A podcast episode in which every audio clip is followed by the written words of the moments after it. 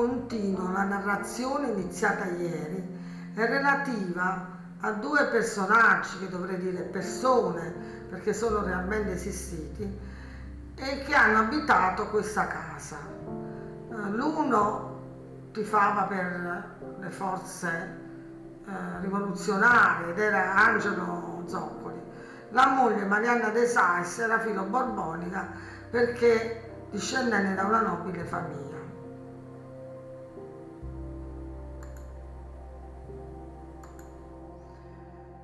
Concetta attendeva la risposta del padrone di casa.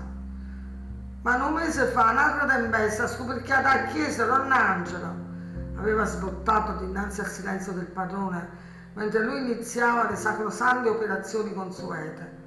Parve troppo a lui quest'altra uscita. Concetta, non è la prima volta che questo succede. Sai che in montagna fulmini e tronate sono fragorosi e potenti. Perché ti allarmi così? La serva arrossì violentemente e scappò senza riprendersi la brocca. Angelo si stava infilando il panciotto color cannella quando sua moglie Marianna tornò dalla consueta messa mattutina. Il velo nero di pizzo affilava i suoi lineamenti e la faceva somigliare ad una matrona romana.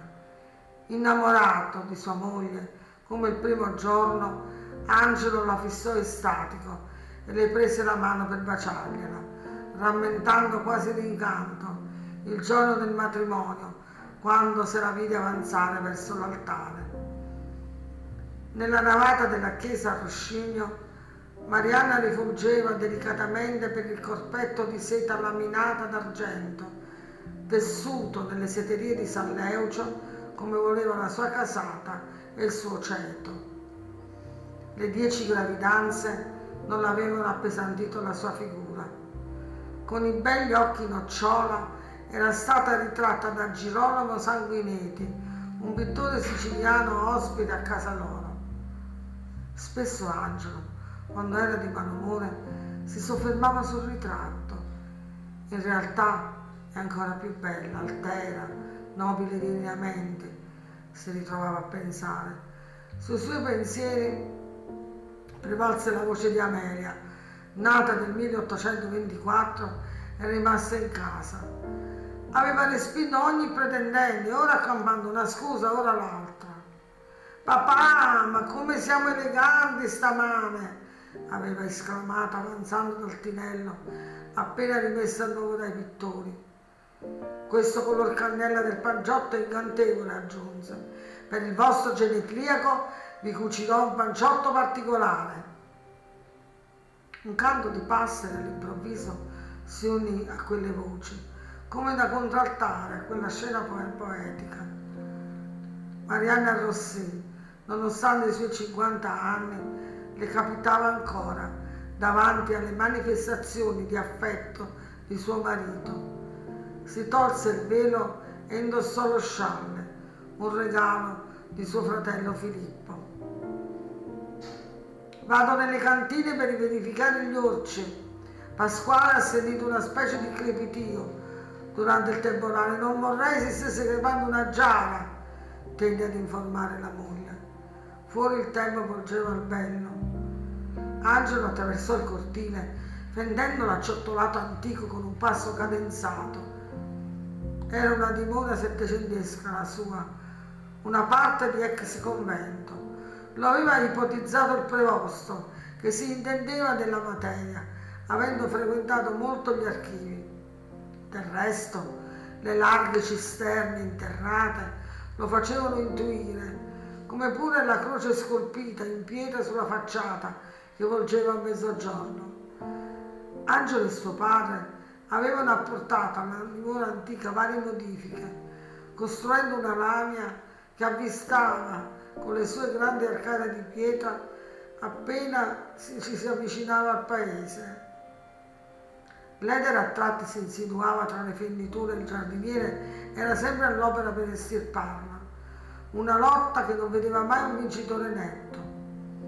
I bocca di leone si affacciavano in primavera tra quelle pietre come a salutare la bella stagione.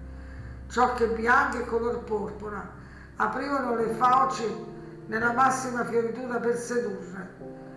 Marianna se ne faceva accogliere per fare un omaggio alla Madonnina della loro cappella. Dalle gabbie le oche si arrazzarono.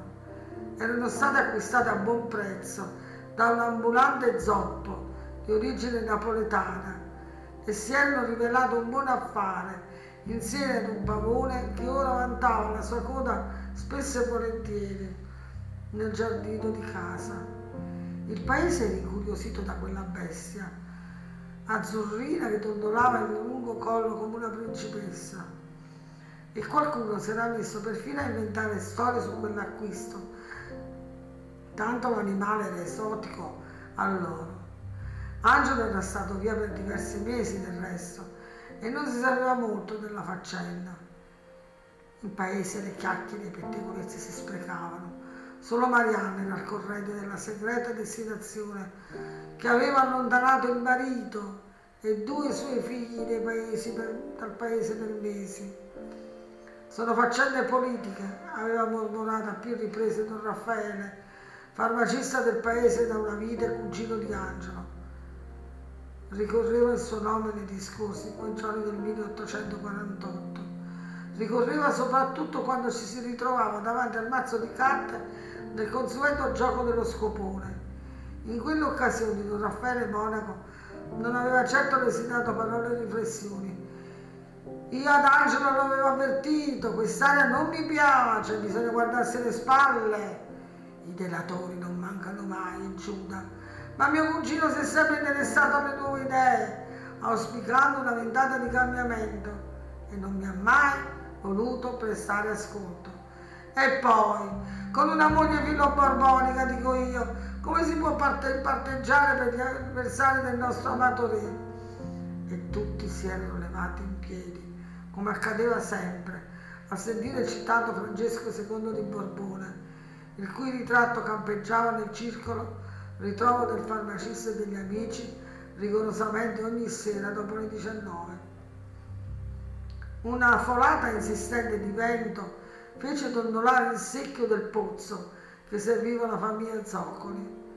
Meno di due secoli prima era diventato loro quel vecchio monastero che possedeva le cisterne più poderose del territorio e vantava una invidiabile vista sulla vallata che si protendeva a sinistra verso Monte Cavallo e Laurino e verso destra lungo la piana di Pestum in meno di un decennio. C'era voluto perché Angelo e sua moglie gli facessero fiorire ogni sorta di frutta, dall'albicocco preso piccolo dal padre Ferdinando, all'oto che spargeva delizie in forma di cachini e durante gli autunni, nuance pastello degne di una tela d'autore, calde tonalità che avevano ispirato lo zio Giovanni a comporre sonetti che declamava poi nelle sere invernali davanti al focone, come chiamavano il cammino del paese. Fine della seconda parte.